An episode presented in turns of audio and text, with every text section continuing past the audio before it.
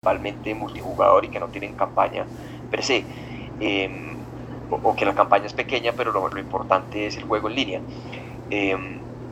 y lo que nosotros queremos es, precisamente eso, es, acercar a la gente a la tecnología, a los videojuegos, es, brindar una posibilidad de entretenimiento en casa em, que permita esa, válvula de presión, en especial en estos momentos tan difíciles que hemos vivido, en especial en Colombia, que además de una pandemia terrible estuvimos en una situación social complicada, que seguimos en una situación social difícil, eh, en donde la gente está inconforme con una cantidad de cosas, es, es necesario para la gente tomarse un, un momento para desconectarse, para soltar presión, para pensar en otras cosas, para entrar a otros mundos, dejar volar la aventura, inclusive para conectarse con los amigos y con los familiares que uno no ha podido por, por X, Y o Z de,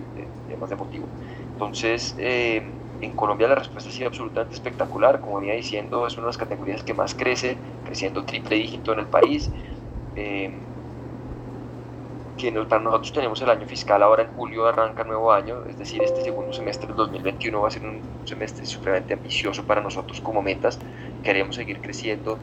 en servicios, queremos seguir que la gente en Colombia siga disfrutando de Xbox Game Pass, queremos que la gente que juega computador tenga Xbox Game Pass para PC, para que tenga un, catálogo